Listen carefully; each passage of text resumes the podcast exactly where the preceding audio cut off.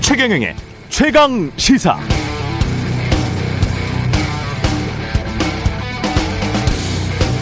일주일 전 미국 바이든 대통령이 코로나19 백신에 대한 지적재산권을 한시적으로 면제하는 방안을 지지한다고 했지만 반발이 만만치 않습니다. 미국과 함께 백신을 만들고 있는 독일이 반대하고 있고 독일이 반대하니까 EU도 뜨뜻 미지근합니다. 미국 내 제약사들의 반발도 무시할 수 없죠. 미국은 국민 의료보험 시스템이 아니어서 국가가 약값도 조정할 수 없습니다. 그건 시장 영역의 침해, 사회주의적 정책이라고 믿고 있는 사람들이 많은데 제약사 이익의 원천이라고 할 수 있는 지적 재산권을 유보시킨다? 소송의 나라 미국에서 국가를 상대로 한 대규모 소송 전도 제약사들이 불사할 그런 태세입니다. 게다가 제약사들은 이렇게 설득하고 있습니다. 전 세계로 백신 기술을 공유한다고 하면 미국의 원천 기술이 가득 담긴 백신을 러시아나 중국에도 주란 말이냐. 예, 약간 냉전적인 발언인데 백신을 통해서 미국의 패권, 국익을 지켜야 한다는 주장. 아, 미 국내에서는 설득력이 좀 있습니다. 쉽지 않을 것 같습니다. 벌써부터 완전한 협상의 타결을 통해 실제로 다른 나라에서 백신을 진짜 자유롭게 생산하는 시점은 수개월이 아니라 수년도 걸릴 수 있다는 이야기가 나오고 있습니다. 미국 대통령 임기가 4년입니다. 미국 대통령도 말한 대로 마음 먹은 대로 못하는 문제가 많은 것 같습니다. 인도적 차원에서 백신 지적 재산권 유보하겠다고 말했던 것은 바이든 대통령의 선거 공약이기도 했습니다.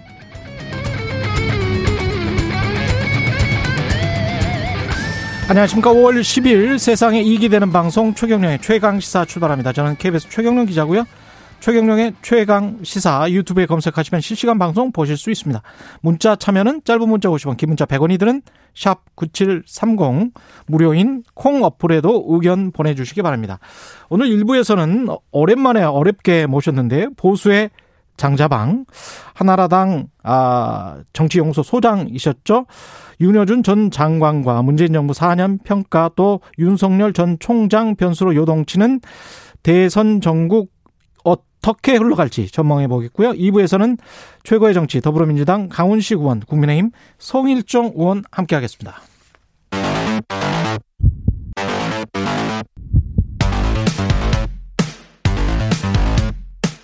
오늘 아침 가장 뜨거운 뉴스 뉴스 unboxing 네, 뉴스 unboxing 시작합니다. 민동기 기자, 김민아 시사평론가 나오셨습니다. 안녕하십니까? 안녕하십니까? 안녕하세요. 오늘이 5월 10일이군요. 예.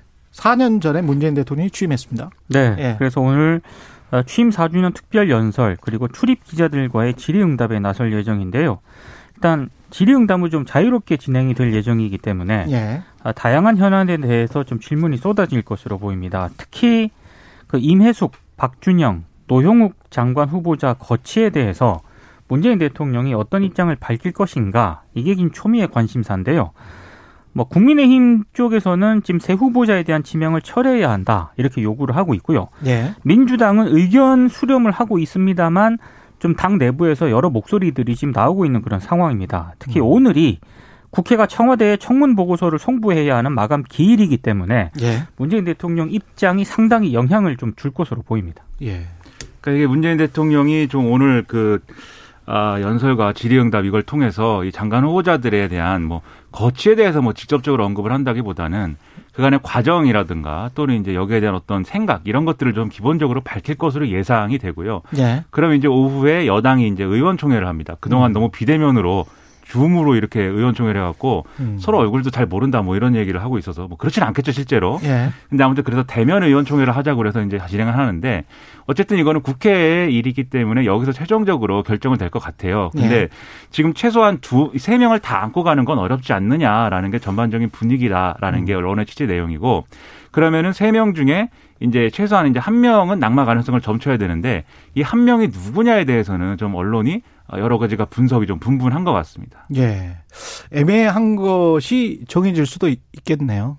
저는 좀 애매한 것을 정해줬으면 좋겠는데 그중 애매한 게 누가 친문이냐 이거 좀좀 이렇게 대통령께서 직접 정해주는 것도 괜찮은 방법인 것 같아요. 내 복심은 누구다 이것도 예, 내 복심은 누구다. 네. 예, 최경영의 복심은 김민하다 이렇게 예, 좀. 아니면 아니 그러니까 본인 이야기이기 때문에 게다가 이제 그 문자 폭탄 이야기 많이 나오잖아요. 네네. 이른바 문자 폭탄 이야기 나오는데 이게 친문 강성 지지자 이런 식으로 이제 어 낙인 찍기가 돼 있는데 네.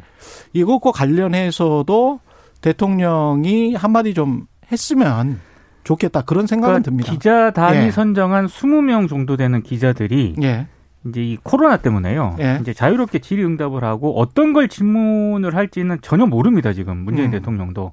그러니까 저는 지금 저 최경영 기자가 언급한 예. 그 문자 폭탄 관련 질문도 분명히 나올 것으로 예상을 하고 있습니다. 예. 그러니까 문자 폭탄이라고 표현을 하지만 어쨌든 이것과 관련돼서 문재인 대통령이 지난 대선 이제 그 대선에서 뭐 양념 이렇게 표현을 해서 그거 가지고 이제 여러모로 이제 지금까지도 이제 언론이나 이런 데 공격의 빌미가 되고 뭐 이런 부분이 있는 거잖아요. 지난 대선에서 4년 전요? 그렇습니다. 예. 네. 그렇기 때문에 음. 이런 이제 이런 것들에 대해서 이런 어떤 정치 문화라든가 음. 이런 것들에 대해서 이제 원론적인 입장 표명 이런 것들은 할 필요가 있다. 음. 이런 생각이 들고요. 그리고 나아가서는 이제 이것에 대한 가치 판단하는 데 있어서 음. 상당히 양립된 견해들이 있어요. 이런 문화가 바람직한 거냐 뭐 이렇게 의문을 제기하는 어떤 이런 사람들도 있고 음. 또 한쪽에서는 어쨌든 지지자들이 정치인에 대해서 의사 표명을 하는데 그걸 뭐 하지 말라고 할 수는 없는 거 아니냐 뭐 이런 얘기를 하고 있는데 어쨌든 당원이 소속된 이제 그 자기가 소속된 국회의원 당의 국회의원에 대해서 이제 하는 행위라는 맥락이 있기 때문에 음. 또 여기에 대해서 막 적극적으로 대통령이 또 입장 표명하기는 어려운 부분도 있습니다. 예.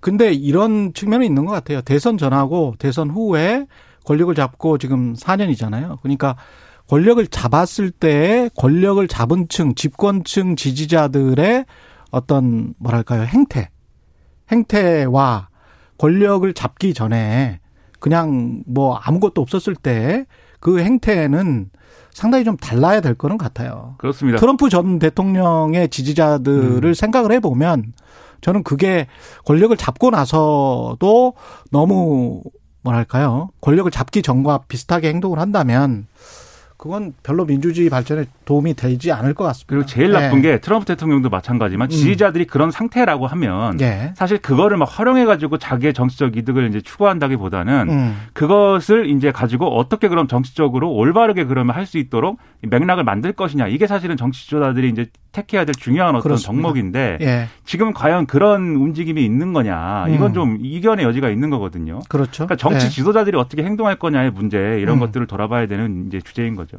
그런 측면에서 먼저 권력 그래도 권력자기 때문에 권력자가 먼저 국민 통합 쪽으로 갈 수 있는 방향으로 네. 유도를 해주는 것도 굉장히 바람직할 것 같고요. 예, 박용진 의원이 대선 출마를 공식 선언했네요. 그 최경련 최강 시사에서는 몇번 이야기를 했는데 아니, 어제 예, 공식적으로 이제 한 나온다고. 예. 네. 그렇습니다. 뭐 그때는 공식 아니었어? 그러면 그러니까 이게 공중파 라디오에서 말한 건데 공- 물론 그것도 이제 예. 공식적인 거지만 기분이 살짝 나쁘려고 하네. 네, 아니 정치 문화라는 게 내가 대선에 나갈 생각입니다 이렇게 예. 얘기하는 거랑 내가 이제 대선에 나갈 계획을 이렇게 대중 앞에서 이렇게 공식적으로 밝히는 거랑 또 다를 수 있잖아요. 예, 그래서 전반적인 계획이나 자기 생각을 밝힌 건데 예.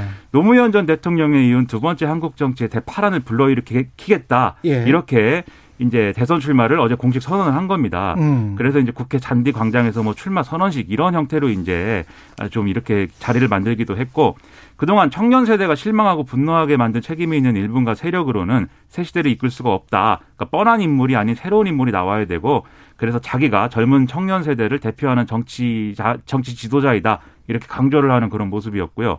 그리고 나름대로 정책 비전 이런 것들도 박혔는데 행복 국가라고 얘기를 하고 있습니다. 그래서 이 행복 국가를 만들려면은 낡은 관료와 기득권 세력에 맞서야 된다. 이렇게도 주장을 하는 상황입니다.